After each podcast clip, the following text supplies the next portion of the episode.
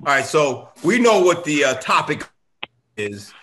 You know, um, what did you what what have you always wanted to know about the stock market? So this is a chance where you get the chance to pick my brain within reason. Okay, within reason, but we'll see what it is. So I'm gonna I'm gonna open up the question with what is something that you've always wanted to know about the stock market? And y'all can take your turns uh, going in, and I'll answer them all. Let's. I have a basic question. I mean, super me, basic. Go ahead, Brandy. Just from what I've learned today is that when you're looking at stocks and you kind of come upon something, you know, however it, it comes onto your radar, and you look at some of the analysts and you see like like one is completely different than the other. I mean, they have they're like I've seen completely different charts today. Like what is the like the factor that will bring it together that will be like like like a way of thinking about those that data so when you say completely different, explain.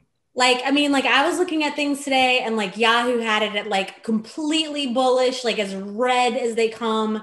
And Fidelity was like, buy all of this as much as you can, as quickly as possible. you know, and so what would be the so how do you cut through the how do you cut through the muck and mire and determine what is good and what is bad? Uh, basically, when you have conflicting reports from analysts. Well, here's my straight answer I don't trust analysts. So I got to learn what it is that makes a stock go up because if I listen to an analyst, you got to realize that the machine on Wall Street is a very manipulated machine. Mm. So, so when you when you understand that, when you really really understand that, then you understand that there's no right answer, there's no wrong answer. It's all perception right? It depends on what side of the market you're on because there's two sides to the market. Are you aware of the sides I'm talking about? Um, I'm aware of winning and losing. well, I could say that could be true. When I say two sides of the market, I mean there's buyers and then there's sellers. Mm-hmm. Right. So, you know, the buyers may want to win today, the sellers may want to lose are losing tomorrow, you know, and then you got people who short sell. And that's when you bet on the stock to go down. So you got people betting on a stock going in either direction every single day. Mm-hmm. You understand? You can't have volume without buyers and sellers. Someone has to buy the stock you're selling all the time. Mm-hmm.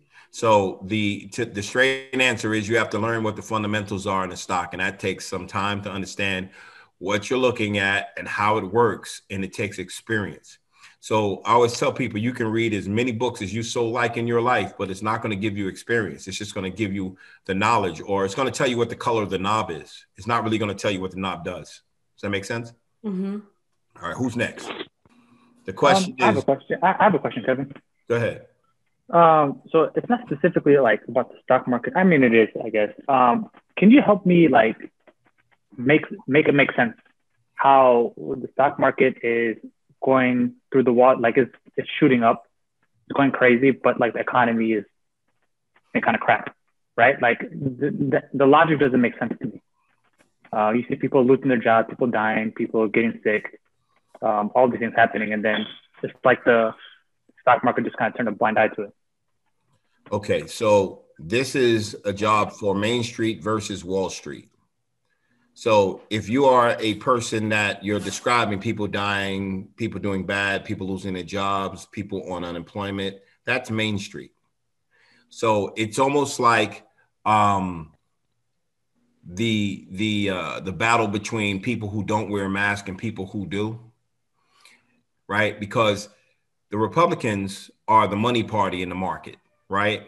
And so if you think about the market as a money generating organ organism, IBM um, is not going to start stop doing business with Amazon. Amazon is not going to stop doing business with Apple. Apple, you're going to continue to pay your iPhone bill and you're going to continue to pay your telephone bill um, because you want your phone to be on. No matter what, that's like your lifeline. So Apple's not going to suffer if COVID is happening because people need to stay connected if that makes sense. So there's a disconnect there because you got the small businesses that are doing bad, but none of these small businesses are public companies. So as long as the earnings are good, which companies have done very well during COVID, considering COVID really affected and impacted their quarters, they did very well. But then you have to look at the market like this. Well, analysts get together and they say the market's going to earn a dollar six, $165 if you add all the companies in the S&P 500. All right, that's what they're going to earn this year. And then at the beginning of the year, COVID happens. Then they, they struck it down from 165 down to 145, then down to zero. They wrote off 2020 and said 2021 is where all of the gains are going to take place and the growth is going to happen. So what they did was they lowered all the expectation in 2020. So if you went boo, your stock went up. Right. So you got to realize it's a B2B world in the stock market. All right. It is a B2C world after the market. And in that market, it really doesn't matter, even though it ties into consumer spending. But the habit that people have kills themselves. Here's what I mean the gross domestic product number, right? GDP is tied into the consumer. And so the consumer is 70% of that number. And so as long as the consumer is spending and spending is healthy, you'll see that the market does well as well because retail does well. Like if you look at Target, it didn't stop Target from blowing out their numbers, right? Amazon from blowing out their numbers, Cyber Monday blowing out the numbers, Fr- Black Friday blowing out the numbers. Why? Because when people see that number, that red letter called sale, people go spend the last of their money. And and and and it's it's another thing too. It's not like they have savings. They're just they're conditioned to do so. So market Wall Street doesn't care about Main Street, really doesn't. It only cares about profit. And when you're looking at earnings, that's the reason why stocks go up. And so when you see that these companies are beating expectation, that's why stocks are going up. It has nothing to do with COVID. The market is a future um, uh, future telling mechanism. It's going to always tell you what's going to happen in advance, if that makes sense. If I answered your question. Yeah, no, you answered it, and because uh, I was looking at like um, what reported last week. I think like Best Buy and and Zoom, like they killed their numbers, but then I noticed like some of like their stock prices was, was dropping, and so mm-hmm. it just and just it just didn't it just seemed kind of weird, right? Like it just didn't make any sense, right? You would assume that generally that when you hit all your earnings and you blow them out the water, that your stock would go up. But then it, I guess maybe people are buying it before thinking that it would uh, that they would kill it. But well, you got to look at it as a sell on rumor type of scenario. Yeah. Yep. So if if the if we already baked that they were going to beat their numbers, they're not really caring if they beat their numbers. They're talking about is the number is growth in the numbers going to continue, and if those numbers haven't continued, hold on one second, let me see what this is. If those numbers haven't continued, then you have an issue there. Hold on one second. Yeah. Okay. Good. So and so since since that's that's what they're really betting on. They're looking at is the company growing. The market doesn't care um, if you you beat your numbers for the for one quarter. They care if you're going to beat your numbers for four quarters, three years, that type of thing. They want to know that your momentum's there, right? So if you're looking in the early stages of a growth company, you know it's so risky to have to buy these IPOs and to buy these new companies because you know they have no track record. You know, you don't know what the management is doing. You don't know anything about it. All you're saying, all you're do, really buying into is the hype machine because Wall Street is going to make money off of that IPO and they're going to make billions, if that makes any sense. So, because you're on the other side of it and you don't really understand that, you buy into it. And that's why, you know, you're a retail investor. They call you a retail investor for a reason because you're getting it at retail. You're not getting it at wholesale. You're not getting it pre-IPO. You're not getting it bridge loan. You're not taking a you're not taking part in a private placement to get them to the market. So you know those are things that you just kind of study. You know. Yeah. No. Thank you. You're welcome. Who's next? Come on. You got me. You better pick my brain. Let's go. Kim, um, I can't be on camera because I'm at work still. Hope you don't mind. No worries. Um, so my question is when should you know when you're in the red, and this is I guess I guess for my personal stocks, and I just hold it because I'm so in the red, when do you let go? Or do you let go? See, that's a very complicated question. And the reason why it's complicated because are you talking personally or in the game? Well, in the game, that's different because it ain't my money, but my own money, my own money. So my personal. Okay, but okay, then then that lends me to asking you a question. Why did you buy the stock in the first place? Because I wasn't well informed. So the then, so so so so okay. How long did it take for you to find out that you weren't well informed? Um, it depends on the stock. All right. So then the other question is, Mhm. did you try to become informed after you Um, found out you weren't informed? So I think I was just listening to the wrong people and I got into the hype and then I bought it and it was doing well and then it started going down and then I was like, well, go back up and you don't really lose money. So how do you know it's going to go back up if you don't know why the stock is going to go up? Then I did the research after the fact, but it's been in the red for a while, so it's probably going to take some time to bounce back. Well, how do you know? I guess I don't know. Right. I'm challenging you to, to You are challenging me. I'm challenging you to understand because this is how people lose money, right? So, you know, you, I think you were on Clubhouse, correct? Yes. Okay. So I, I got on there to monitor the conversation and to see what was going on Mhm. because a lot of people talk it, but it's a lot of smoke, right? You have people giving you stocks. There's a responsibility that you should have um, when you give someone a stock recommendation or what you're what you think is good. There's a, and they don't lack they lack a lot of responsibility and accountability when they're just throwing stock names out there. Because unless they can tell you how and why and what, and the why is more important than the what, you shouldn't be buying it until you know why. Because now you can't really say, when should I sell it? Or when should I buy it? Because you don't know why. You don't know nothing about the company. You just decided to, hey, this is good. I think we're gonna make money in this market. And bing. And then you buy it. And guess what? You bought it because it went up two days in a row. And guess what happens on that third day? Goes down. So very, very important that um you understand that. But to answer your question, when should you sell it? Well, if you don't know anything about the company and the company's in a downtrend, preservation of capital makes sense. Because how much is the stock price, by the way? I'm embarrassed to tell you. I, Don't be embarrassed. I'm- you might save money learning this. What- so what it was it was a penny stock um and i bought it a while back and they had a couple of deals well i'll just tell you what it was it was bisl I don't care what the ticker symbol is, okay and and and and, uh, and strike that from the record. I'm just kidding. okay I don't care. About, I don't care about the, how much is the stock price. Um at the time it was a dollar and some change and then i think they've done a split since then so now it's like worth four i think five dollars reverse split, which is the most the most bearish thing you can ever see. If a stock company, if a company has to reverse their stock, what they're saying is they're making it artificially higher to make it more attractive to more buyers. If you got to make me attractive, attracted to your stock price, then it's not worth buying in the first place. So that answers your question. Yeah well they did it after i bought it but i hear what you're saying Still answers your question. yeah I think I answered that question. mm-hmm Yeah. It's, yeah. Stay away from penny stocks, guys. You know, I mean, it's so funny. I got a whole bunch of notes, but I have a feeling you're going to make me do this from the top of my head. All right. Who's next? And don't be bashful. There's no such thing as bar- embarrassment and making mistakes um, when you're new. You're going to make mistakes. Make sense? I had a question. Go ahead.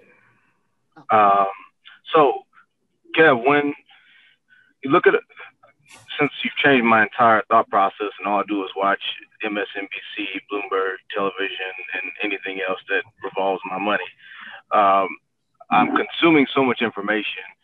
Um, and when I see companies buying other companies, and then I look at the stock prices, um, I'm always baffled by the direction that they go. Um, probably because I don't know enough. So I'm probably about to answer my question already. But what? Why? Like I see a company buy another company, and both question today, by the way. and both and both stock prices drop. You know, or one will go up and the other will go down, and so yeah. So what's the rhyme or reason or rationale behind that? That's always baffled me. Okay. So cash is king, right? Debt is bad. We all agree with that, right?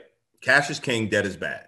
If you got cash on hand, and you have more cash than debt, that's awesome, right? But when you are using your cash and you're putting more debt on your books, then you then and and, and to answer your question directly first, is the suitor always goes down on the takeover. Always. Always. You saw it with with one last two weeks ago. You saw it with the one today. I know what you're talking about. All right. So when you think about it, that's what happens. I got that call early this morning from Eric.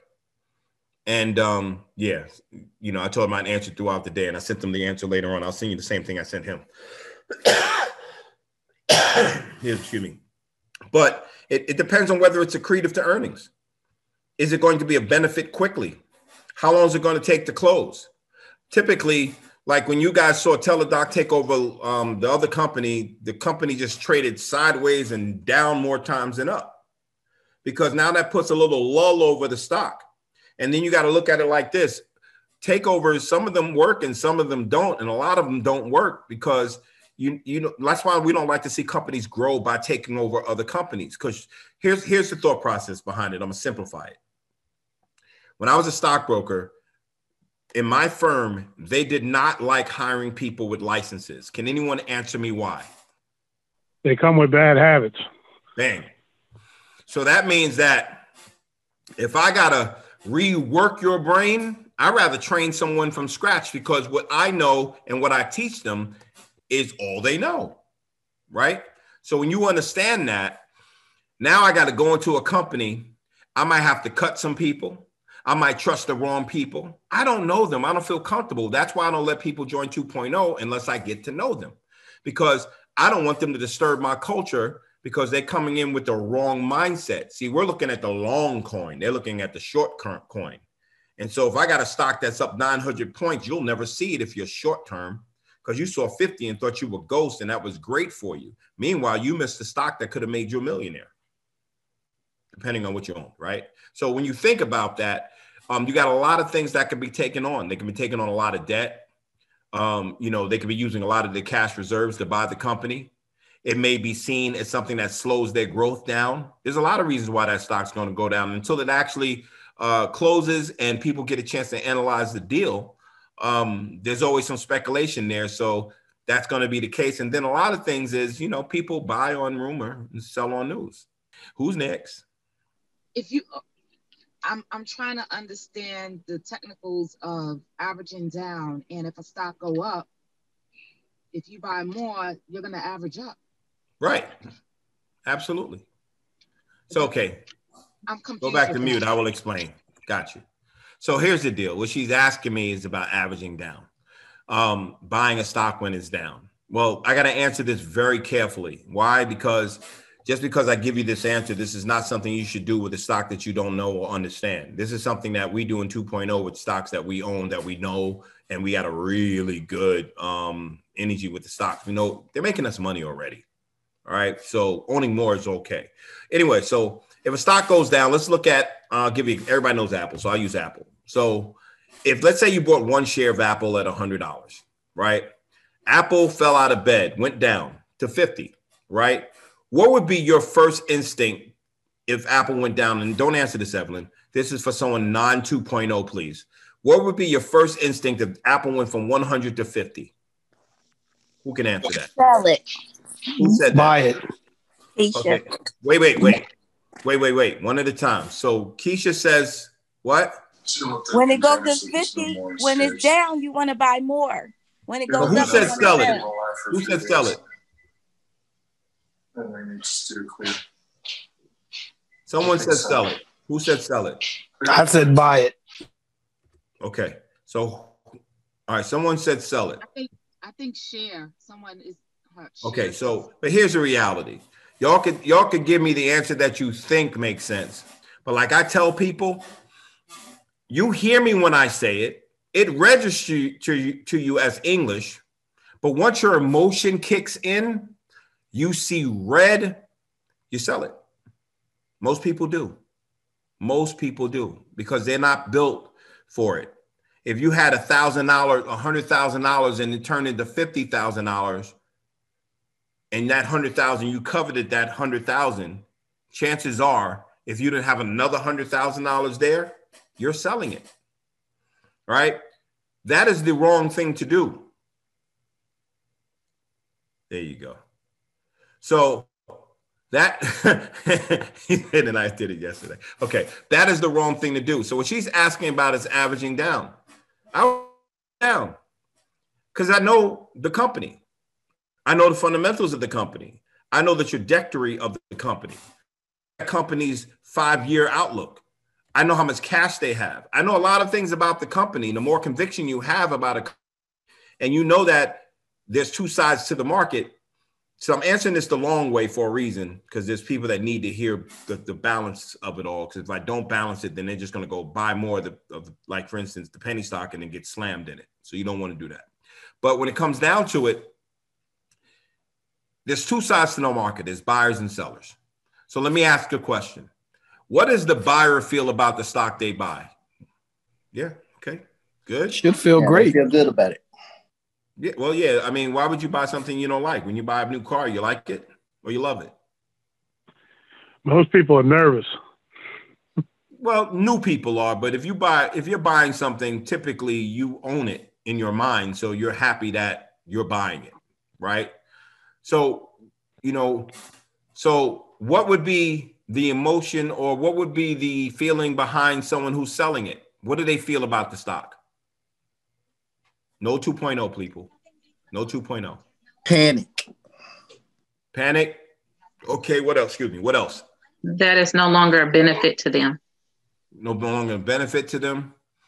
Any some one more. They might make money and then want to reinvest at the new price, knowing if, if they understand what's coming. No, no. If they sell it, what are they feeling? Because they're not making money if they're selling it. They're taking a loss. They feel bad. They may see an opportunity somewhere else, so they're cutting their losses. Okay, so they're cutting their losses. Let me tell you why that is a horrible thing when you don't know what you're doing. Right? When you when you're buying things that you don't know and don't understand, you shouldn't be buying it. That's number 1. But when you understand the stock and you know what it is and you're and you're selling it when it goes down, that is horrible. Like horrible. And there's a why do I say that? Because I'm gonna give you the answer, but I want the I want people to use their brains. Because you don't have a loss until you uh, sell it. Yeah, correctly. And you don't have a profit until you sell it either. So let me give you the example. So if I was buying Apple, how many of you guys have an Apple phone? Come on, raise hands. I do. So I, am gonna go probably about 50% of you guys. I can't see between between it behind the dark screens. So if you look at it from this standpoint, is Apple going out of business? Just came No. out with a new phone. They're not going out of business, right? They have debt, but do they have enough money to pay off their debt? They have two hundred billion dollars, right? So they have no threat of going out of business, right? So therefore, if Apple goes down to fifty percent, and you know the valuation of that business is probably worth about let's say uh, let's say one hundred and fifty, let's just say one hundred and fifty, and it goes down to fifty, what should be your mode of operation? Buy, Bye. Right. buy, oh, buy on By the the max. then why buy the max? You're crazy. So why would you sell it? Right? Because you're emotional. You're new investors. So here's how averaging down works. So if I buy one share of Apple at $100, right? One share, it drops to 50. I can put the same amount of money there and buy another $100 worth of stock, but I'm buying two shares this time. So now I put $200 into Apple here's what you're thinking. I own it at 100. I own it at 100. I'm paying 50. No, you don't when you bought two more shares down at 50 because now you own it at $66.66. $66.66. So when Apple goes back to 100, you're up 33%. Was it a mistake to sell it? And will Apple go back to 100 if it fell to Yes, it will go back and even higher. Right. If it makes sense, if there's a reason for it. Right. So when you look at that, a lot of people get suckered in the market because retail investors are bait. Bait. your hard-earned money goes in behind ignorance and you get it shredded to pieces. So when you see the market go down 16, 1600 points, you go, ah. But if COVID didn't teach you anything, market was deep discounted in February and in March. And the next you know, anyone that bought stock it, this year, they think they're a genius. Why do they think they're a genius? Because they made money. Everything was on. Yeah, I'm up 50%. I'm up 70%. I'm up 80%. I'm up 100%. Yeah, you're a genius. you're a genius. Do what, what were you up last year and what you going to do in 2021 when the market ain't taking that deep discount? Now you got to be forced to buy stocks based on what the value of a company is. What happens then? Right? So that's that's important to know. But when you're averaging down, you average your cost basis down and you bring your cost basis down. Now, if you're buying stock on the way up, you're averaging up. It's okay. The stock's going up. You don't own enough, apparently. That's why you keep buying it on the way up, or you didn't buy enough when it was down. It's okay. Set a goal and, and keep a goal. So, next question. If anyone has another question, if anyone has another question, ask, but I'm going to ask another question. If you want to wait, I'm going to ask my other I question. have a question, Kevin. Go ahead. Um, so you mentioned goals. What, like, what factors into how to set a good goal for investing? Okay, Ashik, uh, I said you guys on 2.0 can't ask no questions. But I'm going to answer it. This is for the people who are non 2.0 today. Got it? But when it comes down to goals, you're asking what factors into having a goal. I mean, you got to set money goals. You got to set what you want to own, how much money you want to have in the market, and then um, how many shares you want to own of a stock. And you got to set a goal to get it. That's really what it's about. You know, um, it's really not about the the price of the stock. It's about how many shares do you own and how long you're going to own it. It's like Bana asked me the uh, Bana asked me the other day. You know, um, how do you how do you hold the stock for the long term? You know, I think that was you, right? You know, when you got a profit, or you asked me, you know, how do you keep it for the long term? Easy. When you see you making money every single quarter, you gotta stay with it. But it's also about knowing the story of the company. So let me switch wheels a little bit. Um, I know James, you have one question. Go ahead, James. Yeah, really quick, Kevin. Um, with the indexes trading at, you know, all-time highs, resistance points now, mm-hmm. do ever consider using the VIX or the UVXY? You know, those those tools. Now you're talking above people's heads. Uh, now you're talking to people. Yeah, okay. You're doing right, too much. All right, okay. You're doing too much. Because that's, I, I mean, the answer is no, not now, because that's the volatility index he's talking about. Um, and the reality behind it is that it's not giving you enough play right now to be doing that. You understand? Back when COVID was the problem, you had the VIX jumping. The VIX is the is is the volatility index. What happens when the market goes up, the VIX goes down. When the VIX goes up, the market goes down. So it's an it's an inverse relationship, but it's not really volatile right now. It's not to the point. If you look at the UVXY, it's eleven bucks. So it's you know, get it. But that's that's like above the board, bro. Like people, they're still trying to figure out how to buy and sell a good company. Got it? Thank you very much. All right. So next question. So to segue, Mm-mm. Oh, For the sorry. new people, hold on, I'll come back to you, share. For the new people, um, what is your perception of the stock market? Share, you can ask your question and, and then answer that one as well. okay, say the question again and I'll answer that first. How you black out? Women do that. They black out when until they get, until they get what they want. Okay, so what is the perception? What is your perception of the stock market? Casino. Casino. See, that's the problem. I gotta mute you. Go ahead, share. Um, at first, I, I saw it as a place to make money and to build wealth. Um, I still see it that way. Okay. And I'm trying, the only thing is, is I'm trying to figure out how to get in the correct way. And I'm sorry I came in a little late, so I might have missed some of these questions. But um, I heard you all talking about penny stock. I had the same thing happen to me. So now that I'm holding this penny stock, what's the best way to get out of it? Sell it. Like just period. Sell it. Okay. How about that answer? Okay. Okay, so I'm going to tell you penny stocks are trash. If you like throwing your money in the garbage, keep buying them. Mm-hmm. And then I'm going to ask you some questions. I was nice to Kimberly earlier. I'm going to ask you some questions. I know you. I'm going to be nice to you too. Oh, but, Lord. but what do you know about that company? Nothing. Someone told me to buy it. I didn't realize why they You guys see the pattern? See the pattern with it? Yeah. Right. So that's why you don't buy trash, right? It's like it's like I was on Clubhouse the other day and I said someone asked me about options and I think no one should be buying options first of all in your first year and a half of your career as a, at least 2 years, 3 years. You got to understand how to make money in the stock market first. All right? In equities. If you don't know how to make money in equities, you can't money make money in options. So someone asked me a question and then they tried to come out and kind of come against me but I was like on Spotlight, and I just said, "Well, quiet as kept. I made a million dollars in options this year." So I tell you what I know. I'm not telling you what I guess. I'm telling you what I know. But I also know that most people don't have the money to buy three hundred dollars, three hundred thousand dollars worth of options.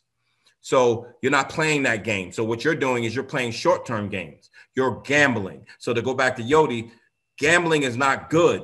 See the difference between a gambler and an investor is an investor does the research they understand the financials they understand the sector they understand the company they understand the inner works of the company so it's not gambling it's an educated guess because you don't know for sure but you're you're lining up on the right side of 60 40 the person that's gambling is buying the rumor buying the tip buying something based on hype.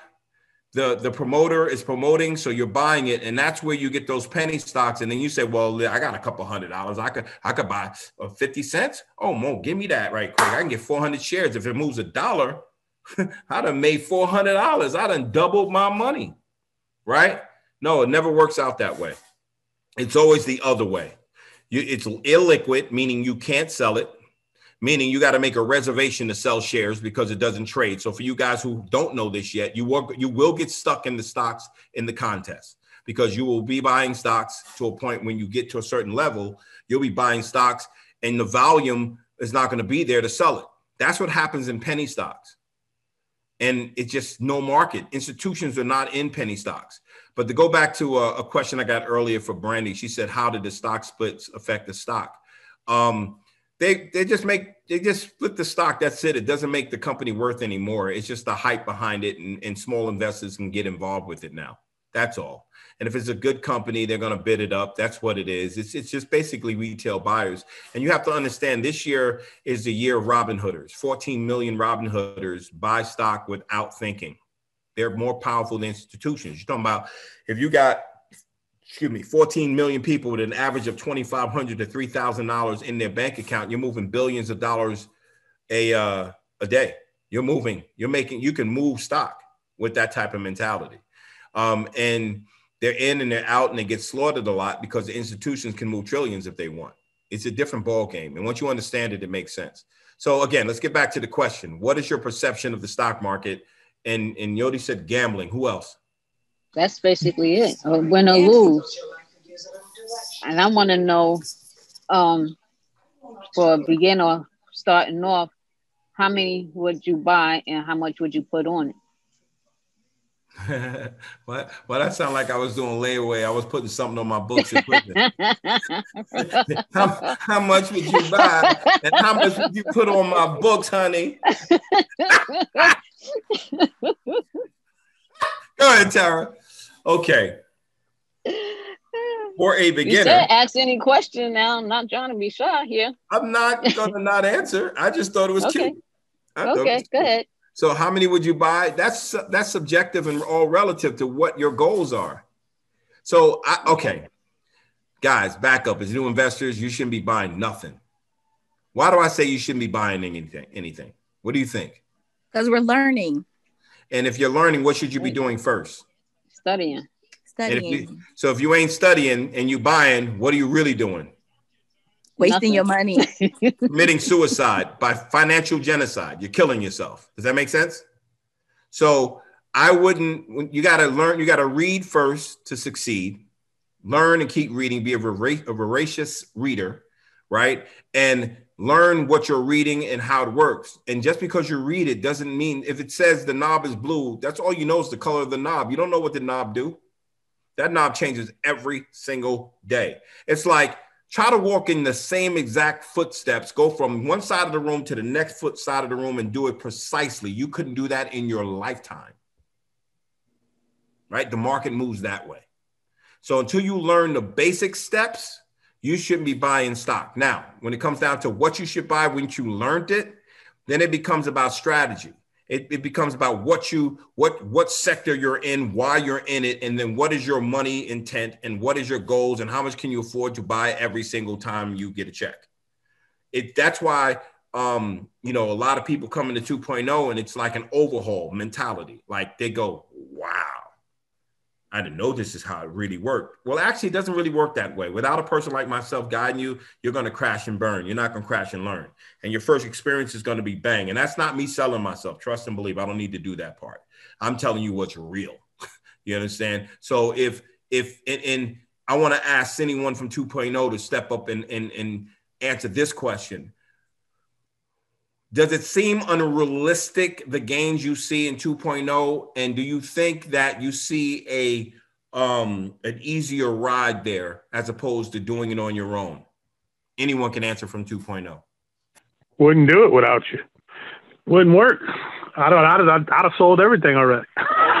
you know, like you just don't. You don't realize it. You, you buy something, and you know, being able to, am I doing the right thing? Is this what I'm supposed to be doing? Like I bought this and it went down, you know, and buy more? What are you telling me? Hold on.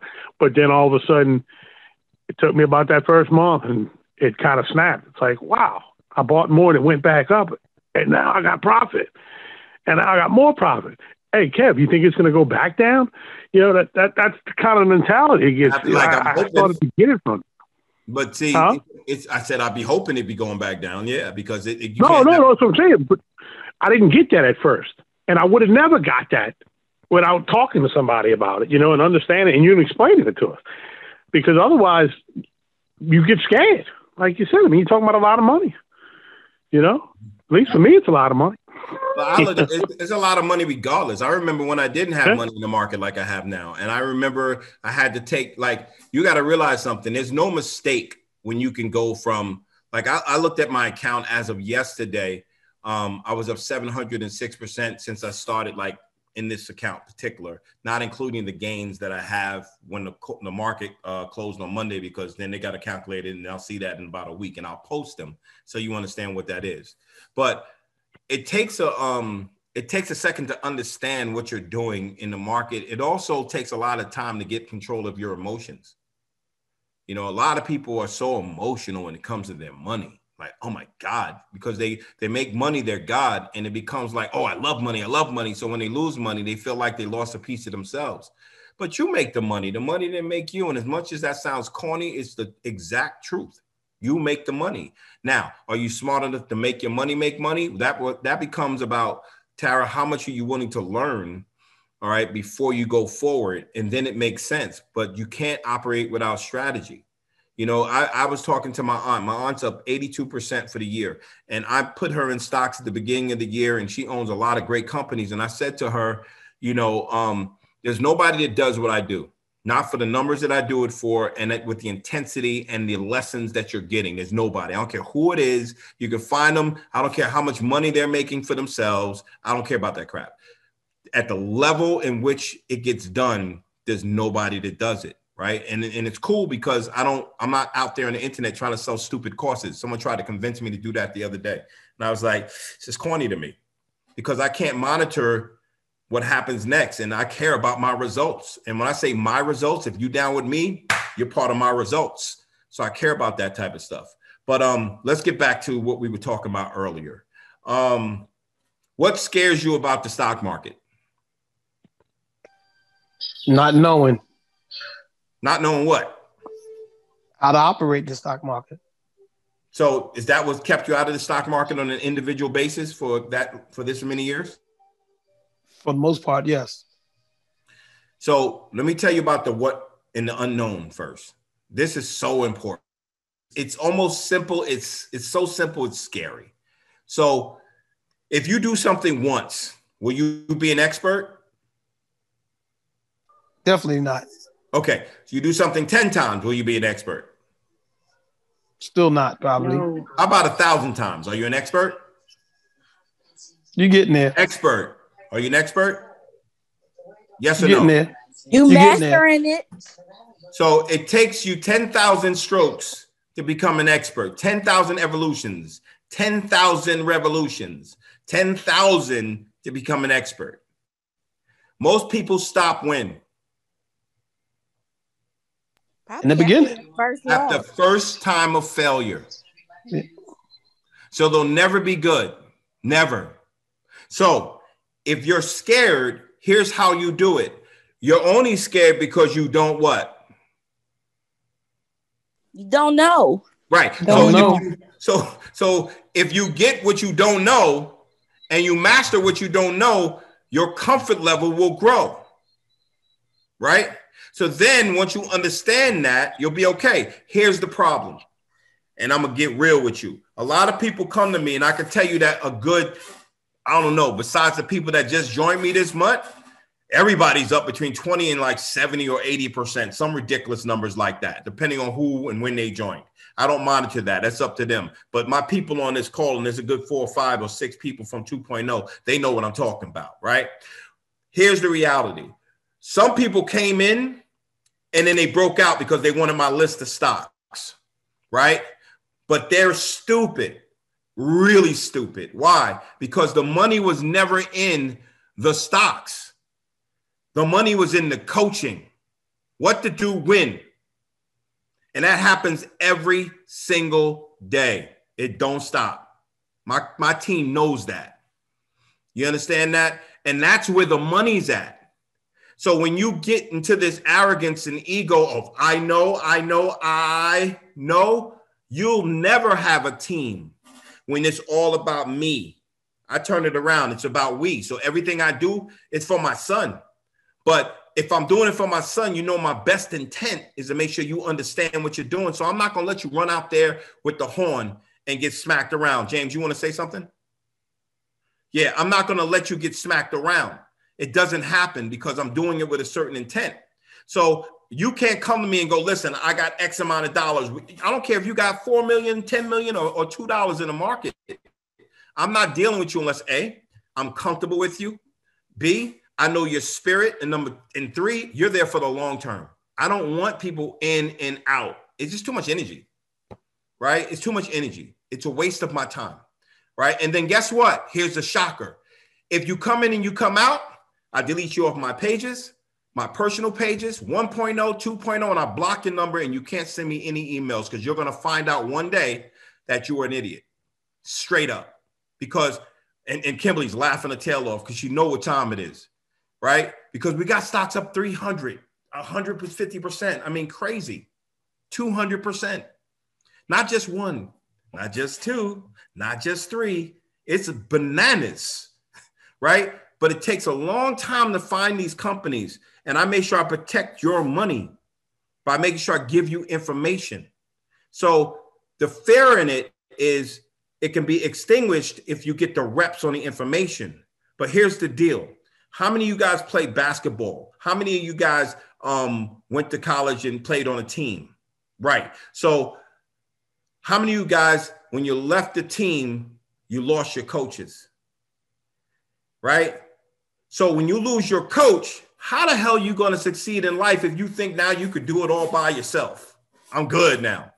I tell people all day get a mentor in an area in which you want to be good at. Got to make sure they're good at it.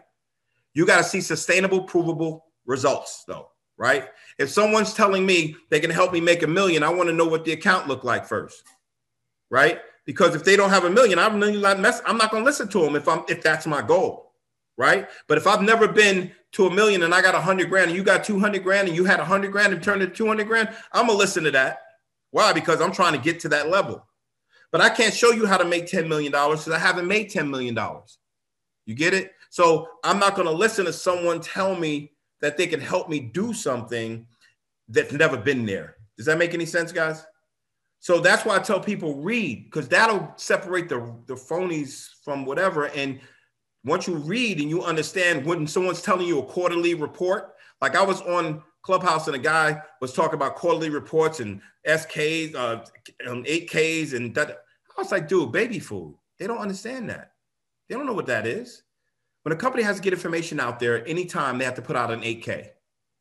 Well, now you understand that if a company reports something, you see a file with the SEC that says 8K. Now that's easy to understand if you back it up, right? But it's all these little things that will add up. So you got to think of it as a 10 million piece puzzle that you will have to learn it one piece at a time. And so now, if I've been in that room with the 20 million piece puzzle, it's easy for me to tell you about the 10 million piece puzzle, right? So it's just you got to really understand all the intricate parts. You got to you got to understand the institutions. You got to understand equities, fixed income, like bonds are fixed income. Bonds are safety, right? Supposed to be. But since they're not paying you, but less than a percent, maybe 90 basis points. I haven't looked at the treasury today, but the 10 year treasury or the 30 year treasury, I haven't looked at it, but I, I know it's not paying you more than a percent. so that's not really going to be growth money, but that's safety for your money, you know, when things go down, right? So that's why a lot of these institutions are moving into these tech companies because tech went into a V recovery. V meaning it went straight down and it went straight up. V recovery. You got it? So what one of these this is all about learning for me because you guys whether you know it or not i'm passionate about this because it's something that i can see that it don't matter who you are black white chinese i don't give a shit i look at we all walk to the same mud and we all get dirty. We all bleed the same. My thing is, can we change our whole mindset so we can help our families? I mean, like, really? Can we do that part? Right? So we could change the mindset, then we're good. If you understand that your dollar is supposed to be working for you, when you get a hundred of them, you got a hundred soldiers and you're going to send them out to work. You won't tell your soldiers to be like, okay, you could take the day off and buy some Nikes because I don't need to make money today. I'm gonna walk on you. Nah, man. If I'm gonna buy Nike, I'm gonna buy the stock. It just makes sense to change your mindset and your behavior. All right. So sorry about that. I got on my I got on my thing, but it's important that you guys understand that. You know, I'm passionate about that part. You understand? And my guys know what time it is because I ain't playing no games with them. You guys are new. I don't like it when I hear you buying penny stocks. And yeah, you're scared. I understand the scared part, but I was a fighter. You hit me, I'm gonna hit you back 14,000 times. You'll never get the second chance. That's how it is. So I'm not scared to take my hits. And I also know that there's a there's a, a, a barrier to entry in every business. Do you, do you believe that? You gotta you, you're gonna take a loss. You're going to learn something. The, the key is you got to make sure that you don't lose the lesson when you lose the game. Because if you keep the lesson, the next game you'll be better at. Does that make sense? All right. So let's get back into it. Um, let me go to the next one. What did you learn from your family that helped you or hurt you when it came to understanding the stock market? Let's go. Well, I'll go. Come on. My mother, um, I had three different accounts now in which I have no clue of until today, actually, uh, I just was letting it sit there. Who am I, I speaking to? Because I don't see your name. It's Keisha. Okay, Keisha, go ahead. So um, during COVID, I had lost about fifteen thousand dollars in one account and pretty much about ten in the other two. But I didn't know anything about the stock market. I wasn't interested because it looked like Chinese to me, and I, I actually I was scared until I joined this group. And now I'm like, ooh, maybe I need to move these, move this money or know where to put them now since I'm learning about it. Let me interrupt. Yes. You will do nothing of a kind until you understand what it is you're doing. Okay. Nothing.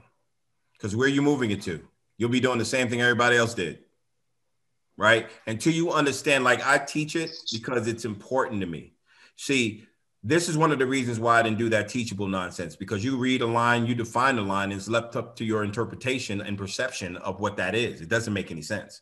But when you have someone explain to you what color red is and, defines how color red is made and why color red is probably one of the key spectrum colors, then, then, then you understand why red is necessary in a stoplight. Does that make sense? Yes. You understand? So it's it's different. So, but the great thing is is that you're learning to be more aware about what's happening. And when you if you do qualify and go to the next level, the best thing about it is that now you have a starting. And and that's the best part about it because you're not starting from zero like so many people are. Does that make sense? Yes. Okay. So who wants to go on the other on go on that question? Um, the question again is what did you learn from your family that helped you or hurt you when it came down to understanding the stock market? Am I moving on? Um, Kevin, my family didn't know anything uh, about the market. They just knew about um, savings bonds.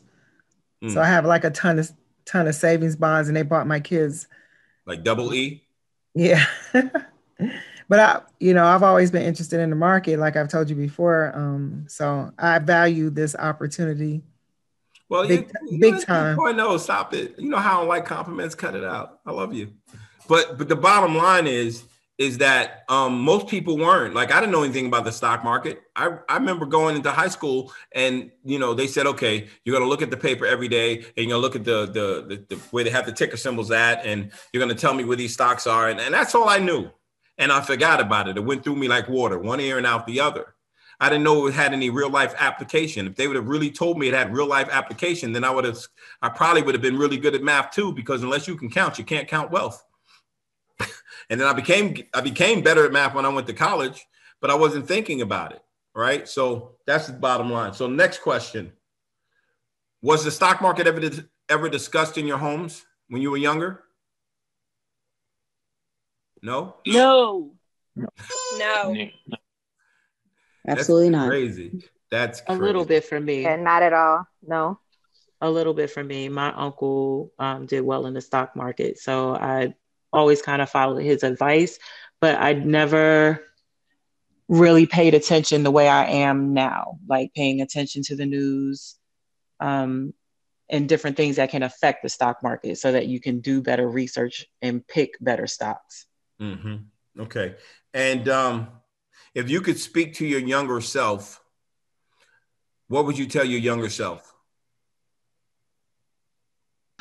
To buy Go Apple. now. Go ahead, John. To buy Apple.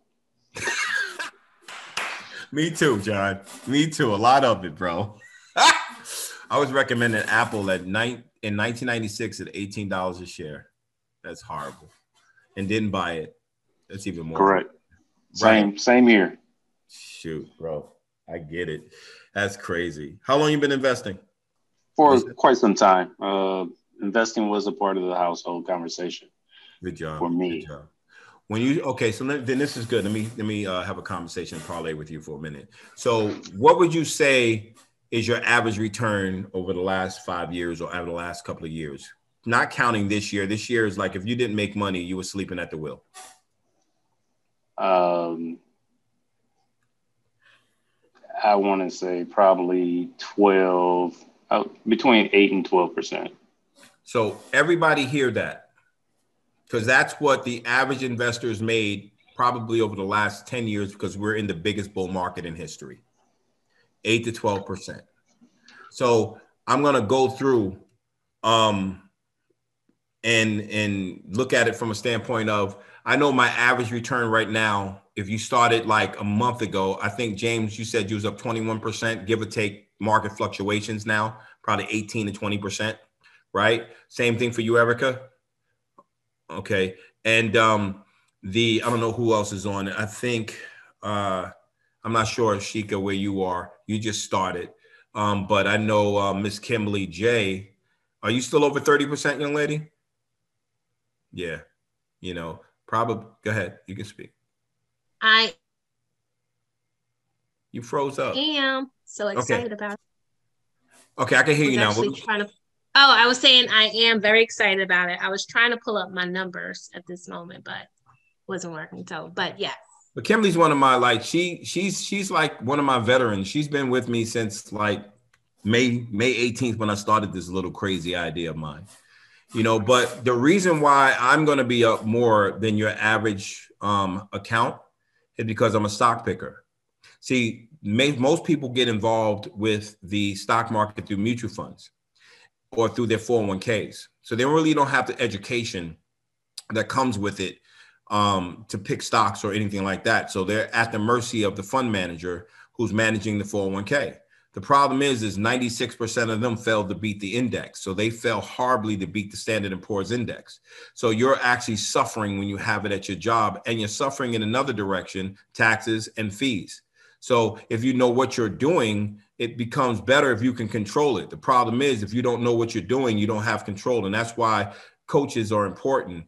Well, the right one is because I see it and and I and I get annoyed when I see people talking like, you know, I got 20 stocks, they spit out 20 stocks and they tell you they're up a gazillion percent, but they're not telling you how to research stocks, how to get there. They're just telling you what it is so they so you can follow them and make money and make their situation big. Nah, it's different, man. We got a bigger purpose here. You know, I got a son. So it's like I don't even care about the money I make from 2.0. To be honest with you, it goes into KJ's account. I, I play with my own money. You know, he's get he gets that. I did this for him. So it's important to really understand the big picture. Now, um, knowing what you know, what will you teach your children?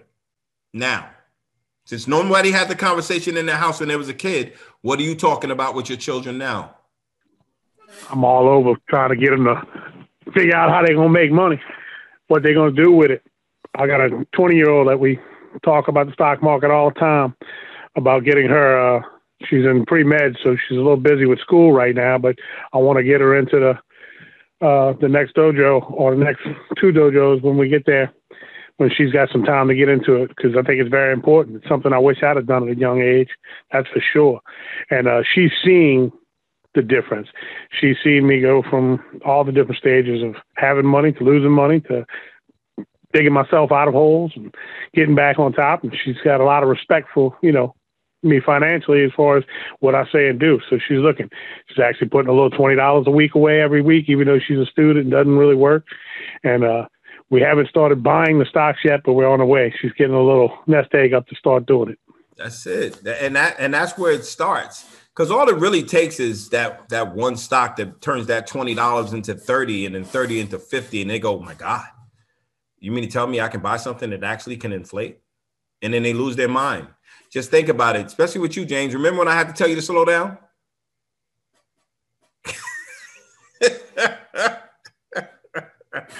you still do. I know. I can't help it. You know, I listen. It's fun but it's it's too much fun and sometimes it can turn into um, just aimless behavior and we can't do that. Everything's surgical everything's strategic and everything's well informed.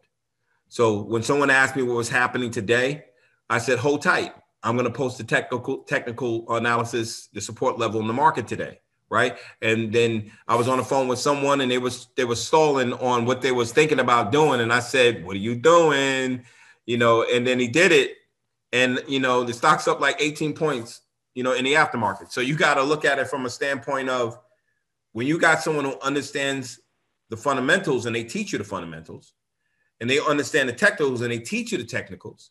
Now you can own your decision.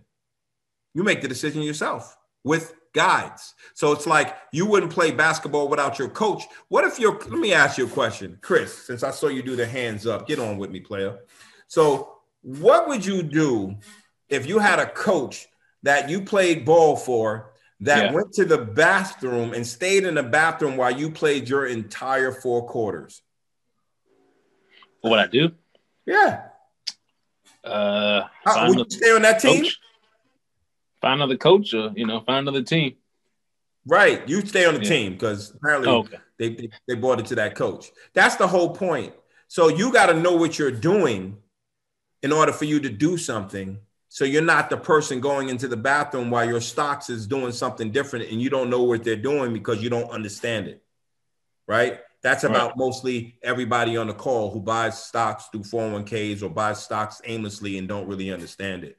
You know, so this it's really about changing the mindset. So let's get to that. And uh, I'm gonna go just a little bit Okay. longer tonight because I know this is a lot for you guys. I got a question for you though. Um, what is the mind? What do you think the mindset, or what do you think you need to change about your mindset to become a successful investor?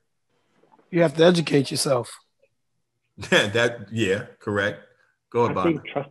I think trusting your um, your research, um, not second guessing, because there's been many opportunities where I just second guess myself and just kind of freeze. That's because you're But- new. Exactly. You're, still trying to put it together. Trust me, I went through that early stages. That's 26 years ago. I was I was thrown against the wall. And I was like, oh, that didn't work. Oh, let me get my money out. yeah. Trust me, I did all the mistakes that I'm I'm I'm talking to you guys about. You know, which I is say, um, I say, don't be greedy. greed is a killer. Greed is a killer. I'm gonna say Go ahead, Erica. you mentioned because like today, Eh, because this is like my first, you know, my first time in it when things started to like really go down in numbers, and but I, I I've now been here with you for a couple months, so it's like, okay, he said this was gonna happen. It's okay. You need to turn off the tickers. You need to not really pay attention for right now. You need to take yourself out of this. You need to decrease your anxiety and let it go because you have made some good good decisions. And if you should be doing something else, you will find out and you can act on it at that point. But had to take my emotion out of it and very blatantly do that. I like, don't you need to remove yourself so that you can calm down. Right, right. That that's the that's the thing though. Hold on, I'm sorry. I don't know. I haven't checked this thing in a while.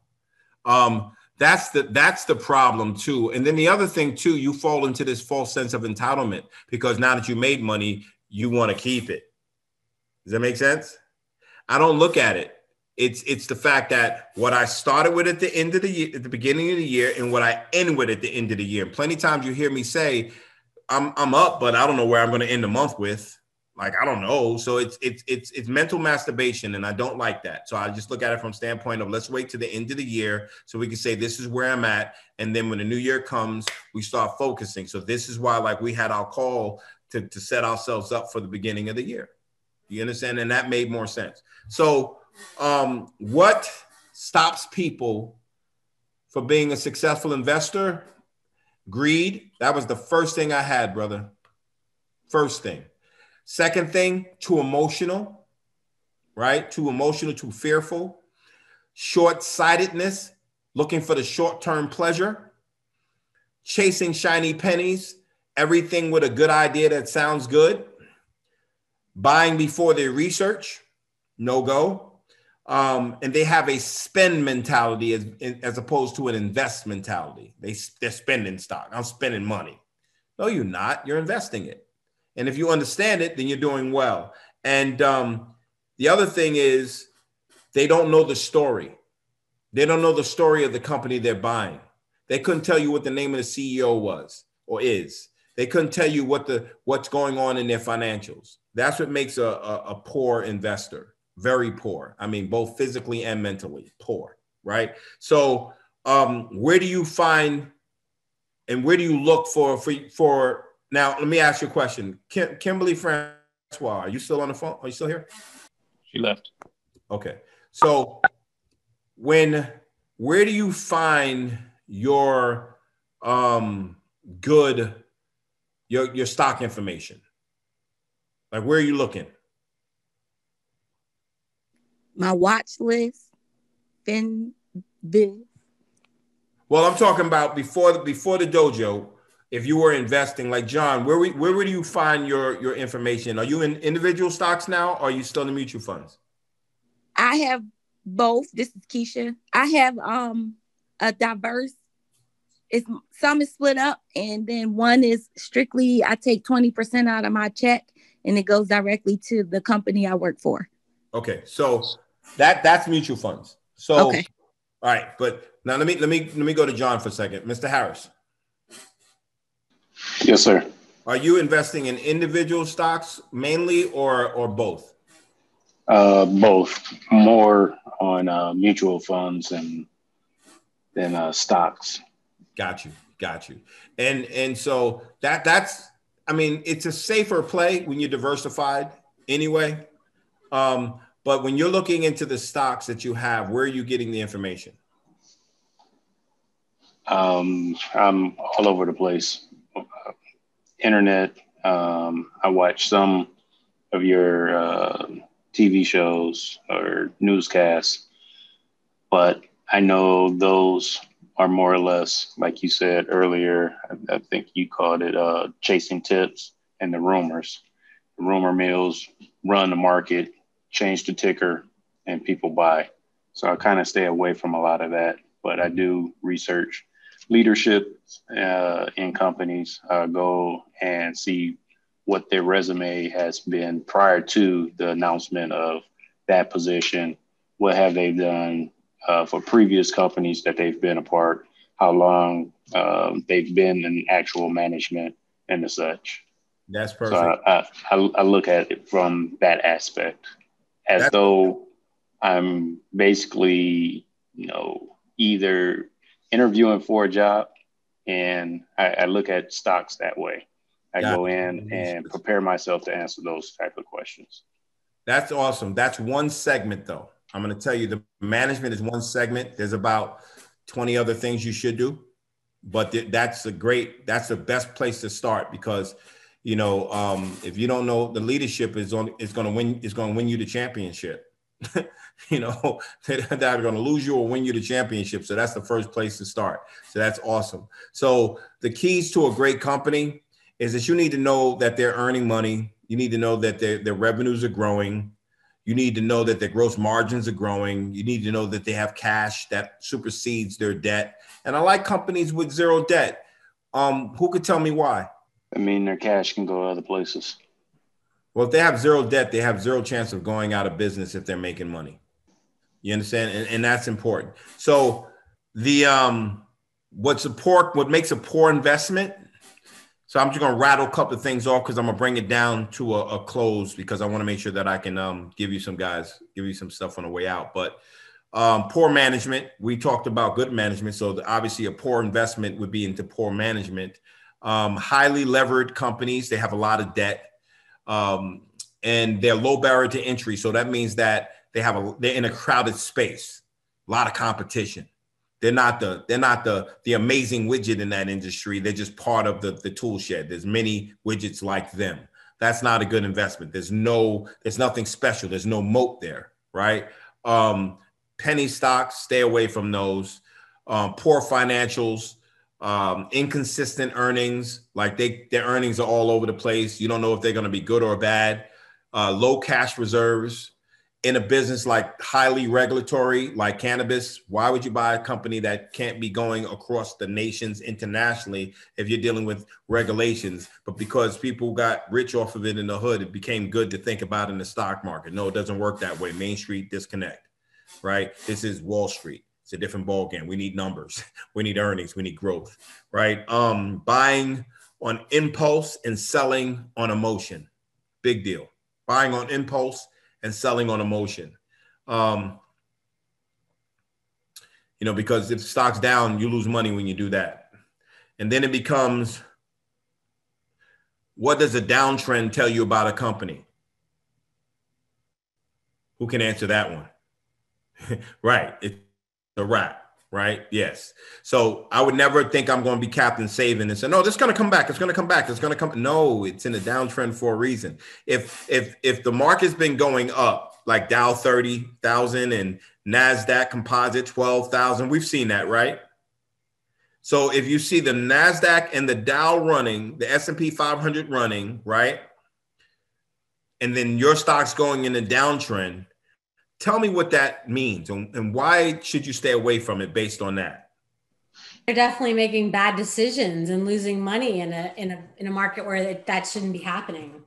yeah it really shouldn't be because if the market's in an uptrend and your stocks in i mean like it's not like one sector's in an uptrend right? So the market entirely is in an uptrend and your company's in a downtrend that tells you that management's a problem earnings is a problem everything is a problem you got to pay attention to look into that, right? And Wall Street does not like to wait once you miss a promise. So it becomes if you disappoint Wall Street, they will leave you alone in a hot second to find something that's going to make that money move. Does that make sense? All right, but good answer. where, where does that downtrend become that the the space where we we just talked about earlier in the call to buy more? Like when do we see the downtrend? It's time to get out, and then when do we see the downtrend? It's time to buy more. Now I know a lot of that has to do with the company, and I could say like you know companies like you know like some of the major ones we've been discussing, um, having in down in down dips. Maybe that's not necessarily a trend. So maybe you could explain that a little bit more. Well, okay, so there's downtrends and then there's down days, right? And just because you have a down day doesn't mean you're in a downtrend. Just because you have a down week doesn't mean you're in a downtrend. See, and that depends on the indicators, like your your moving averages. So once you understand how to read technical charts, then it becomes a little bit better for you to see whether you're in an uptrend or downtrend. So I would kind of do some research in that area. Okay. All right. And then, so I always get the question when should you sell? You should never buy a company that you plan to sell unless the management changes direction or the growth slows. That company, because you go into a, a new company, you know, that's the risky part, right? The second part of that company is like when it goes into that expansion and they're moving out, they're buying, they're, they're, they're actually using their revenues to, to expand market share. That's cool. But then what happens when they've expanded to the point where they can't expand, like you see, like the Facebooks of the world, right? You know, and they start to slow their growth down, right? So that's when I'm, I'm when a company changes the direction, that's when I'm out. Because if I own Facebook at 50 and they split or whatever, you know, I'm gonna keep Facebook. I ain't selling it. I'm gonna leave it alone. Why? Let it be. You know, because if it's 200 and something dollars a share, I don't need to take the tax consequences and it ain't doing nothing but making my son rich. That's the bottom line. All right. So I'm only selling in that case. Now, which is better, real estate or stock market? Go ahead, Chris. I see you reaching. Uh, I'd say real estate. No, no, no, no, no. Stock market. Stock market. You know, I'm gonna ask you to tell me why.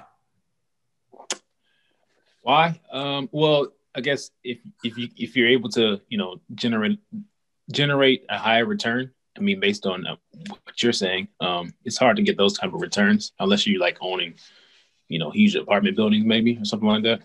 So if you look at real estate, real estate, I think is three percent um, over Yeah. the, like the returns when you average it. The, the stock market is like nine percent. I think it's like three to six percent, but the stock market is like nine percent. Yep, return on investment. Return, right? Mhm. And it's been better. Like the last five years, the S and P 500 has been up fifteen percent a year. Wow. Yeah. Nice. Right. Right. So, and then, you know, the benefits of it is that, see, I can't sell my stock. I can sell my stock. I can't sell my house in a day and it be in my account in four days. But I can sell my stock and all of it to be in my account in four days. And I can buy that house the next day. Exactly. Yeah, and all the expenses with real estate, right? Right, right. So that that's really the deal. But I like both, and it really depends on who you are and what what you know how how it fits for you. Me, I'm not a I'm not a real estate guy. I don't want to be a landlord. I do not want to tell you to pay your bill. Right. I'm not a bill collector. Whoo, I'm not a bill collector. I'm the worst. So yeah, and then um, I'm gonna. uh Okay, good. And the last thing. So, how do you think, this- Kevin. Go ahead, John. Real quick on that one. Um, there's sectors of the stock market where you can actually own real estate. Yeah, you can buy REITs, real estate investment. So, Mhm. can you have the best of both worlds You without can, being a landlord? Well, you can do that in the stock market and it's liquid, but then we're still talking about the stock market, right? So if I'm buying sectors that are doing well because rates are low and they're doing very well because people new ho- new housing starts are up significantly, well, you know, and that business looks the trajectory looks good for the next five to ten years, then I'm great. Um, but I know interest rates are going to go up probably in the next three to four years because I know they're not going anywhere for the next two to three right? So you can make hay while the sun shines now. And when you're buying, um, you know, real estate related companies like the builders, the Home Depots, and in in in that you're doing well. All of those companies did well over the last few years, very very well. Um, I'm type of guy that kind of likes to look further out. You know, um, I like hyperbolic, not hyperbolic. I want hyper growth. You know, and I want to see that that that industry has a very a very um, the company itself is is is unique in that area. Like I'm looking for things that can, I know that can be an Amazon. I don't know if it's going to be, but I'm looking for that. I'm looking for things that could be culture shifts that people are going to go, wow, or they can dominate their marketplace because their management and their product and their, in, their innovativeness is is is off the chain. That's what I'm kind of looking at, and I kind of like that. Um, but to get to um, the last part of this, what do you think 2021 is going to be like? And then I'll answer it, and we'll close the call. Who wants to answer that? Better than 2020. It's so funny. If it's better than 2020, I'm all in face first. I'm a pit bull running into the wall. Go ahead, Bonner.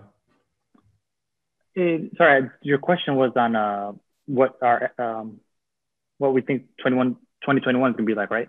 Mm-hmm.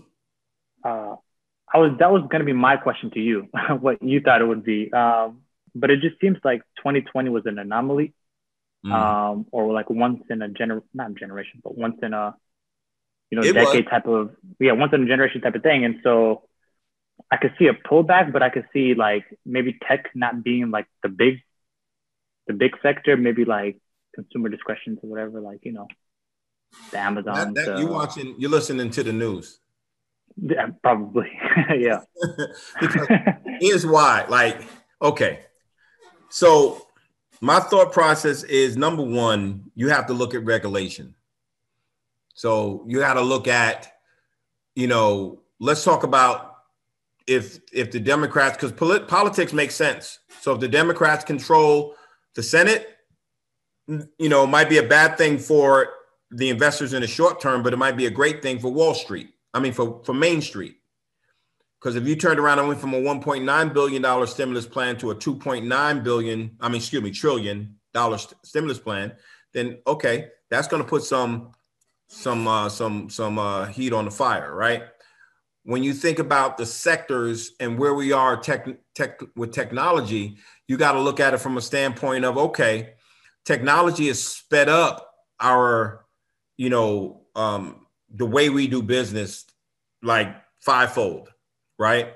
So I think with zero interest rates, zero, in, it's not that I think, I know. Zero interest rates means that money is cheap. And if money is cheap, companies can grow. So as long as zero interest rates exist, technology companies will be off the chain, right? Because they can borrow money for this, right? Like basically nothing, right? And when you're looking at that, um, that will help them expand and grow. And now you have the hybrid mentality of how many people, how many of you guys are working from home right now? Raise your hand. How many of you guys can stay working from home after COVID is over? Raise your hand. So let me say this to you guys, right? Um, companies have gotten smart. So they're going to save money with travel, expense, and credit cards and everything else, right? So we see a tax increase. I don't think I think it gets offset by technology. And if you think about the corporate tax rate, and you know, I say this to 2.0 during Obama's era, the corporate tax rate was 35%. Is if it goes up to 28%, okay, when you think about it, it was 35% to the end of seven in the 2017 when they changed the tax code. so they went through the still the biggest bull market from 2008 to 2017 with 35% tax rates. So Wall Street is greedy, and that's what the machine is, but that's what it is. So it's all smoke and mirrors. I think we're gonna have the biggest year ever. I think we'll see Dow cross 30,000, and here's why. Because you think think like this. The epicenter stocks, the cyclicals, and the stocks you were just talking about, they're gonna come back. And since they're part of the Dow, part of the S&P 500, and half of those companies didn't take part in the growth in the V recovery, they're in that K or U-shaped recovery. Guess what? If they go up 50%, the Dow's 35,000. think about it like when you when you think about how it's weighted. See, it's like when you when you think about Tesla getting into the S&P 500, it's weighted 13%, but the volatility in it won't move it that much because Amazon is the big dog in in the S&P 500. So you just got to look at how the market works and there's a lot of moving parts Once you understand the moving parts, then you can make money. All right. But you got to understand not just the moving parts. So I would say this to you. Um, I think it's going to be a great year. I know we're going to get it. In any market, there's, we can make money in it because once we understand it, it's like I understand how institutions do it. So I just go in reverse of what they say because they lie to you all day. Think about the guy who got on TV, was crying about COVID, and made $3.5 billion shorting the market. Think about that guy. You know, the, the, the, the fund manager who did that, right? Did that, right? And, and I heard about when he bought the puts. I heard about it the year before, which was crazy. I was like, ah, what is he doing that for? And then the COVID thing happened and bang, right? Why? Because they're, they're international and they're paying attention to the international market. So it made sense that if it came here, it was a bet. He made a bet and it worked out, right? So whenever they're talking, they're talking in, re- you got to go in reverse. Oh, they're buying, great sell.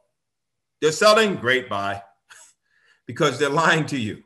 It's crazy, but you got to know better to um to get there. And it sounds crazy when when you hear it, but I operate it in 2.0 from a standpoint of when stocks drop, I already know what's going on because it's funny how they drop it down to the technical point, it bounces off support, and bang, it's off to the races again.